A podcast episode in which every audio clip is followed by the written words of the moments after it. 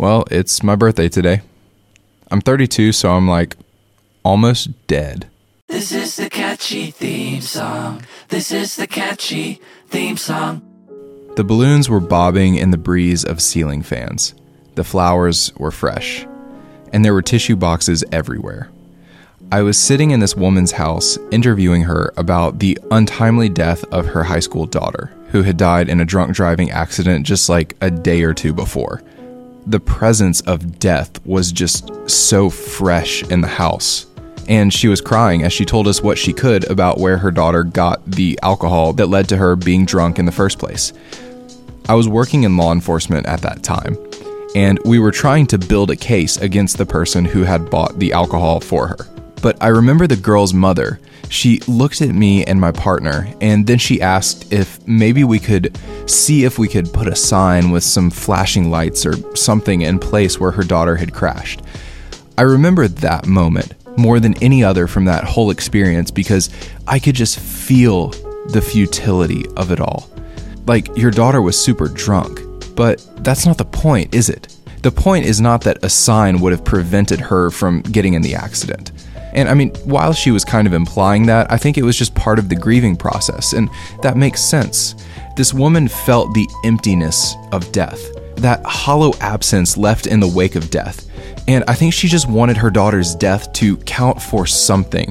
And I think I remember that moment so vividly because I just felt so bad for her.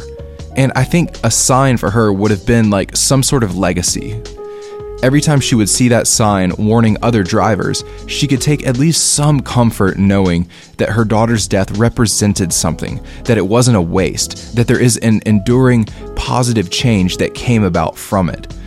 I've noticed this among many parents who have lost children. They typically will start fundraisers, they'll advocate for signs with flashing lights, they'll erect monuments or plaques. They just want the death of their child to mean something. And the death of a child is something I've never experienced, and I hope I never do, but I hear there's nothing worse on the planet. So I can't imagine what these parents are going through. And it's completely understandable that they want their child to leave some sort of legacy. They just want to find like something good that comes out of it because it's so tragic and so empty feeling. And I'd probably do the same thing. And the reason I bring that up is not to highlight the futility of leaving a legacy or anything like that. The reason I bring that up is because I think we all have this same desire to matter. We want for our lives and the lives of those whom we love to have an impact that reaches beyond the funeral. We all want to know that death is not the end.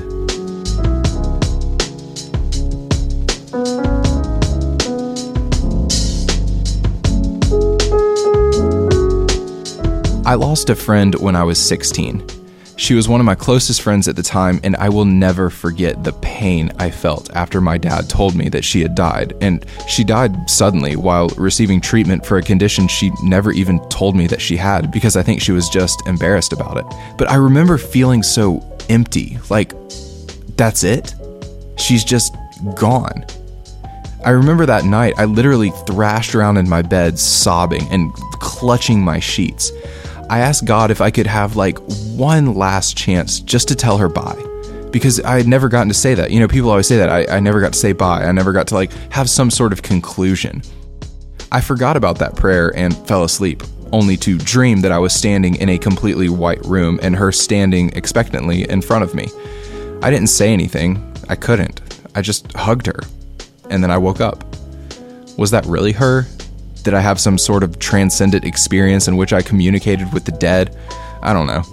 But I do know that it did bring me at least some sense of closure, because that's really what I wanted. I wanted to close the book of our relationship with some sort of concluding paragraph, something worth echoing in my head for the rest of my life. The last thing I had said to her was that she'd been gone a lot during the summer and we should meet for lunch. Not really the most impactful words. But really, no matter how you die, I think there will always be this feeling that the book wasn't finished. Even the longest and most prosperous life still seems to slam the book shut in your face before you're finished reading. Because life isn't complete, and even if the book ends, you still find yourself longing for more. Last year, I was listening to a song from Thursday, one of her favorite bands, and something about that moment hit me. I realized that if she were still alive, we would probably still be close friends. She'd be someone who my wife would have to meet before marrying me. Maybe she and my wife would have been friends. I finished the drive to my parents' house and then suddenly just broke down crying in the kitchen, and nobody had any idea what was happening. And I was crying too hard to explain it. She died when I was 16, and now I'm 32. Like, literally double my age, and I'm still feeling that same emptiness of her passing. Death just stings, and it keeps stinging no matter how long it's been. I mean, can you really blame us for wanting to find some meaning, some purpose behind it all? The pain of death is one of the worst pains a human being can experience. We want some kind of alleviation, and I think the only source of comfort is legacy, purpose, meaning, because that's sort of like a life after life for those of us that are still stuck on planet Earth.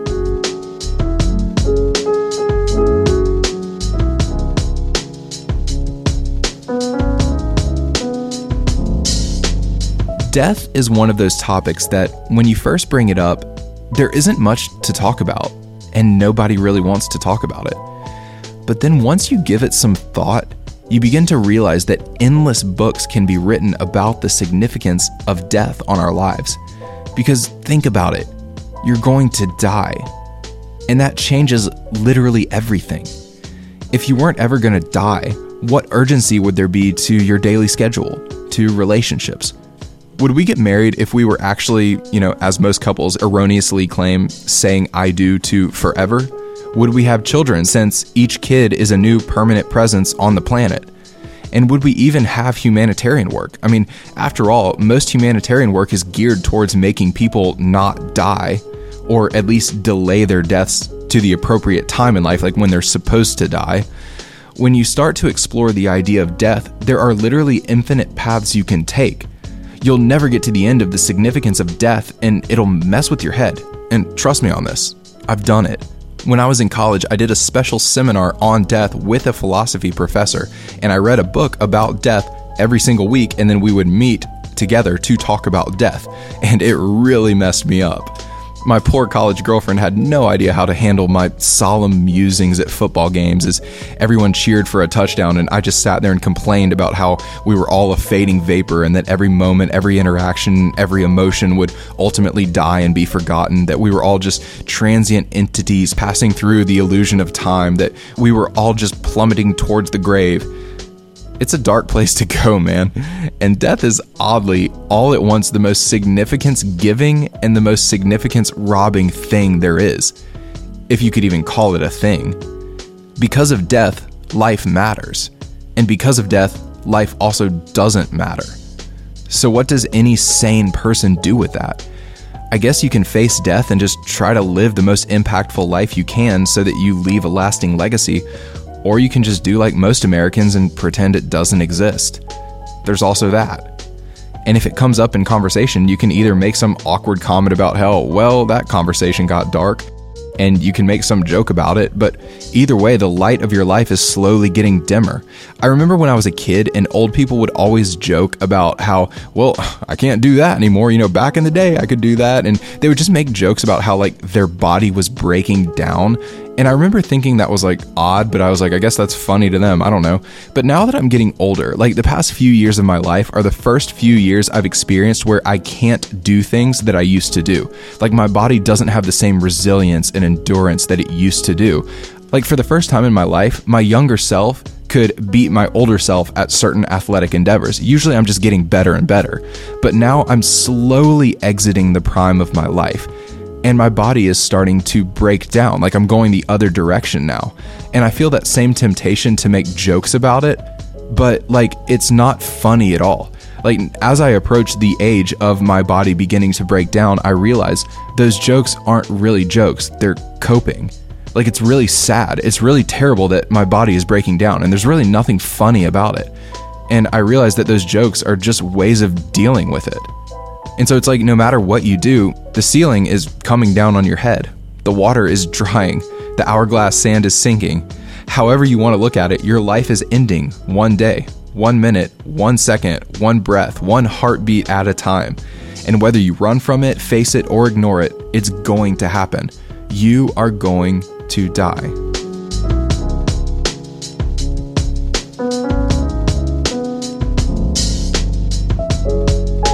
There's so much I could talk about here, but I've kind of been rambling already, and I think it's best if I take a particular angle on this.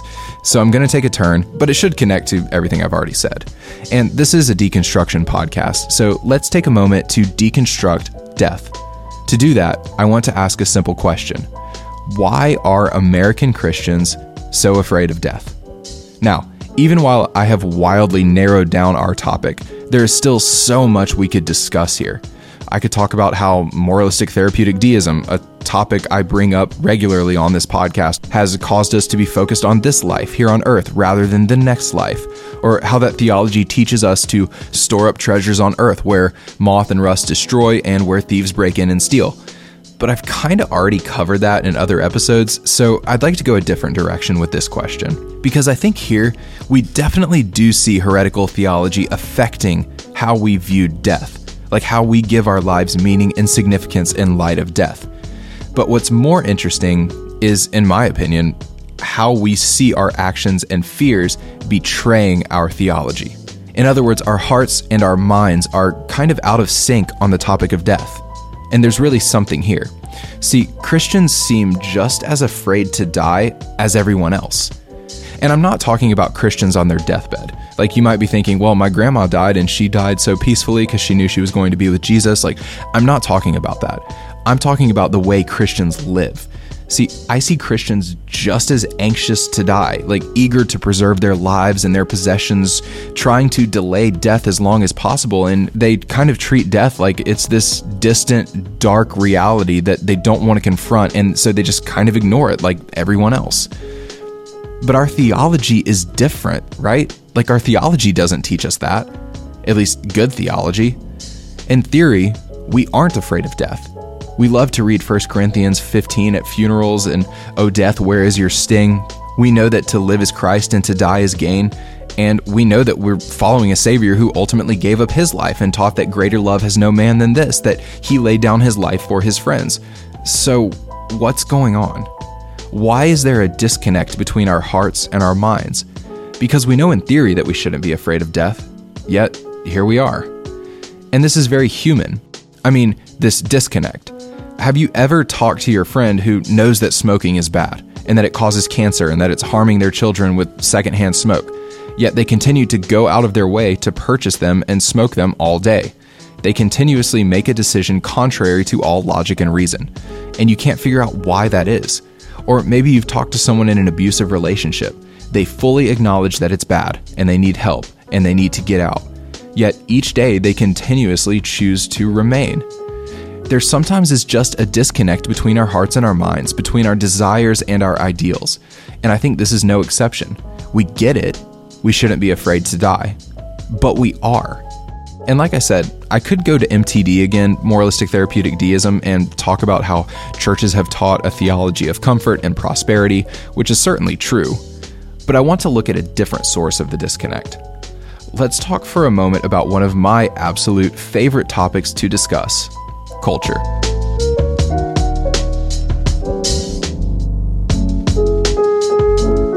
Culture to me is so interesting because it opens your eyes to the reality that you don't see life as others do, that you don't think like others do, and that a lot of the beliefs you hold that you always assumed were just natural and obvious are actually just byproducts of the culture in which you were raised. And that's crazy. What's clear to you is stupid to other people. What's natural for you is absurd to others. So, what is natural to us? Well, we live in what's known as an individualistic culture. In fact, we are super individualistic. We pretty much see life in terms of, well, me. If I try to describe it to you, you'll probably just be like, yeah, duh. So I don't think that'd be super interesting. That, that'd be like trying to explain to a fish what water feels like. It's, it's just like, yeah, that's the stuff that's everywhere. I, I, I get that. So instead of explaining to you something you already know, even if it is second nature or intuitive, I'll describe a culture that is not individualistic. See, the opposite of individualistic is collectivistic. Most countries here in Africa are collectivistic. A lot of Muslim and Asian countries are also collectivistic.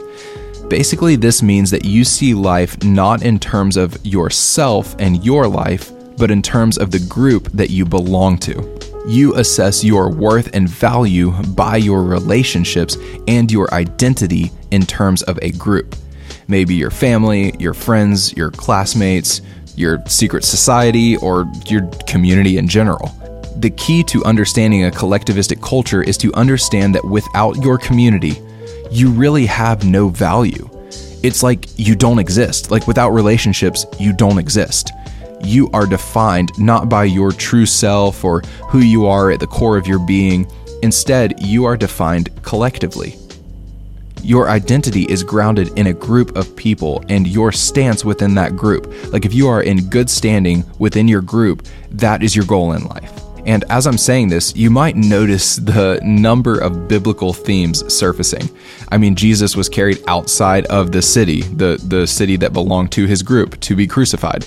Lepers and outcasts sought Jesus for inclusion and healing. Tax collectors were the trash in society because they had betrayed their Jewish communities. Uh, even the significance of like the the scapegoat going out of the city. I mean, there's just so many of these elements, these collectivistic elements in Scripture. There's there's just so much here, and the more you understand this cultural difference, the more you'll understand the Bible. But that's a topic, or maybe like a series for another time. Today, we're just talking about death. So, how does a society like ours, an individualistic society, view death compared to a collectivistic society? Well, as I've already said, our lives in America, which, by the way, is not just individualistic, but one of the most individualistic cultures on the planet, our lives are ours and ours alone. We define ourselves, we live for ourselves, and we die for ourselves. In an individualistic culture like America, if you don't fit in, great, be yourself.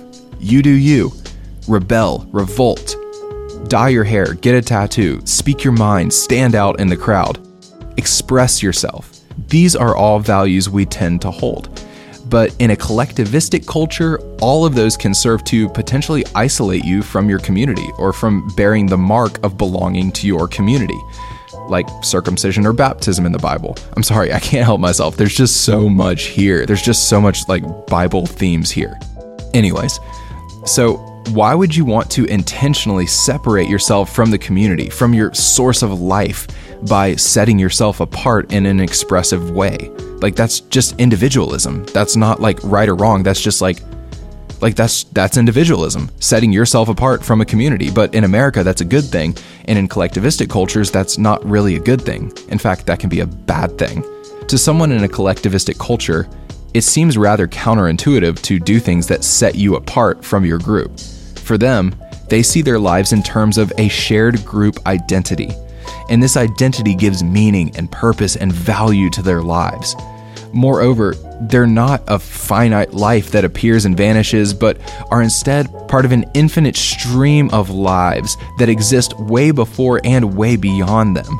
This is why deceased ancestors are so important in collectivistic cultures. And interestingly, these cultures tend to have like celebrations of death or days where they actually acknowledge death. Like in Mexico, they have the Day of the Dead.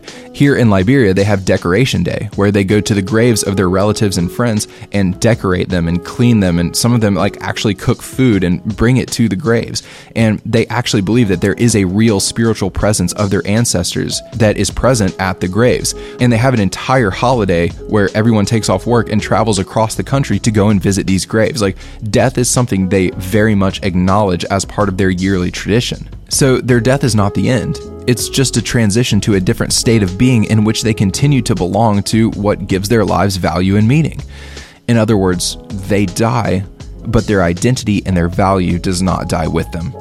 They feel a deep connection to their community, both past and present, and paying tribute to it and upholding those values is a major part of their culture. So, when they die, they enter into this sort of continued state of belonging to their group or to their community, just in a different spiritual way. I mean, just look at the collectivism inherent to going to war. Like a lot of soldiers who go to war are fighting for a country. There, there's a shared collectivistic identity among the soldiers. And typically, what I found is that talking to soldiers who have been in battle, they'll tell you that when they're on the battlefield, they're fighting more for their brothers beside them than they are their country back home. But there's still that sense of collectivism. They're willing to die for something beyond themselves. And so, when you limit death to yourself. When your significance dies with you, it's much harder to die. But when you're dying for something beyond yourself, whether it's your community or some kind of shared identity, it's much easier to have peace as you think about your own death. But compare that to an individualistic culture. If you exist for yourself, when you die, you die. That's kinda it. There is no legacy except the impact you've made and the lives you've touched, which I think is why we're so desperately searching for meaning and purpose and ways to make an impact. We want to find some way for our lives to matter beyond our death, because our culture kind of leaves us to ourselves. Our individualistic culture doesn't really give identity and purpose to us like collectivistic cultures can and do. For them, their identity is secure, so long as they uphold the values of their community. But for us, we have the burden of defining ourselves and defining our identities. It's an arduous task and it understandably creates a lot of anxiety and stress and depression. I mean, who wants to live a life that ultimately doesn't matter and will eventually disintegrate to nothing? I mean, I guess people who are really making an impact can take comfort in that, but most people probably don't feel that way. So in America, we're left to define ourselves, and it is ourselves that die. So death literally robs us of everything. So, what does this have to do with Christianity? Well, culture influences Christianity. And like I said, most people don't understand that the culture they're in is just one way of thinking among several or many other ways of thinking. The culture you are in is influencing you in ways you don't realize. And that's often the way it is until you get out of your culture and dive into another one.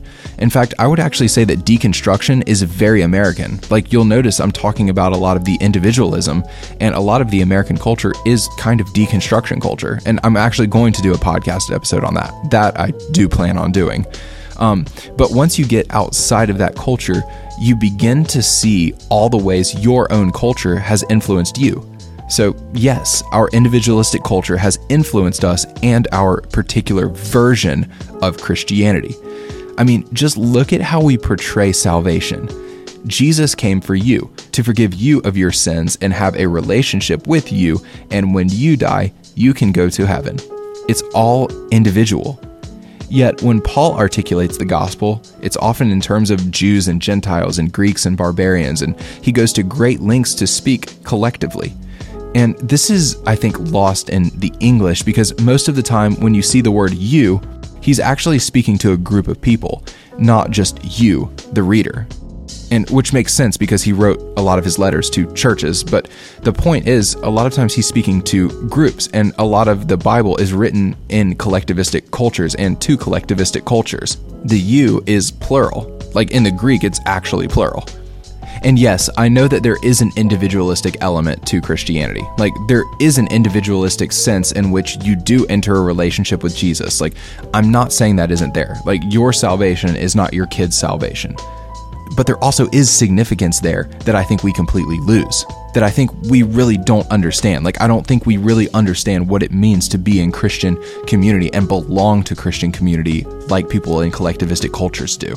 The Bible is really written collectivistically, and I think we do a great disservice to Scripture when we import our own individualistic thinking into it, which is exactly what we've done. And when it comes to how we approach death, we forfeit a lot of meaning and value when we view it in terms of just our lives. And I think that causes us to be fearful because the themes in Scripture that give us purpose and meaning in death are inherently collectivistic. It isn't just about going to heaven. That type of thinking will cause us to still dread death because it's still a loss of our expressive identities that we have constructed over the course of our lives. All the work that we've put into building up ourselves and expressing ourselves and defining ourselves will still die when we die. The clash between our theology and our anxiety is, I think, a clash between our individualistic culture and the more collectivistic themes that you find in Scripture. We understand them in theory, but we don't get it we're so preoccupied with our own lives and our own identities that we fail to grasp the profound nature of belonging to the capital C church. We don't really understand what the communion of saints is. We don't feel the great cloud of witnesses. We don't see value in bearing the marks of a follower of Christ. We don't really get the call to uphold our God given identities as sojourners and heirs in another kingdom. We don't really find value in walking in the footsteps of the faith of our father Abraham. Those themes and concepts are, I think, completely lost on us. And I don't really think we see much value in belonging to the invisible church, past and present. I mean, look at what we've done to baptism. Historically, the sign of the covenant was intended to be a collectivistic sign of belonging to the covenant community, a marker that identifies you as part of the followers of Christ. And yet, we've taken that and we've turned it into this individualistic expression of my own personal faith and my own commitment. And I'm pretty sure that was not the original intent. Those themes and concepts are, I think, completely lost on us. So we're left empty, trying to understand something in our own minds that is far from our hearts. And so I think that's the source of that dissonance. I think that's the source of the disconnection is this clash between our culture and our theology.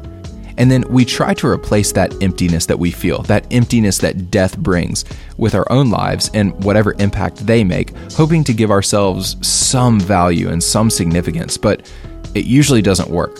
So we're left anxious and afraid of death, just like everyone else. And so, unless we're at a funeral we tend to ignore death and pretend like it doesn't exist. So we fail to live lives that embrace death, that accept our identities of belonging to a long line of those who walked in our footsteps before us.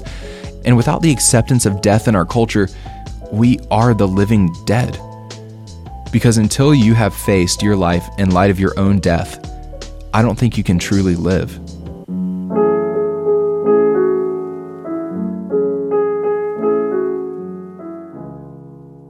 This episode is in memory of Taylor Fita. It's been over 15 years since I lost you, but I know for a fact we'd still be close friends. In fact, who knows, maybe I would have kept my promise and married you at the age of 26. Either way, you are not forgotten, and as long as I'm alive, you never will be. Thank you so much for listening. Keep the faith.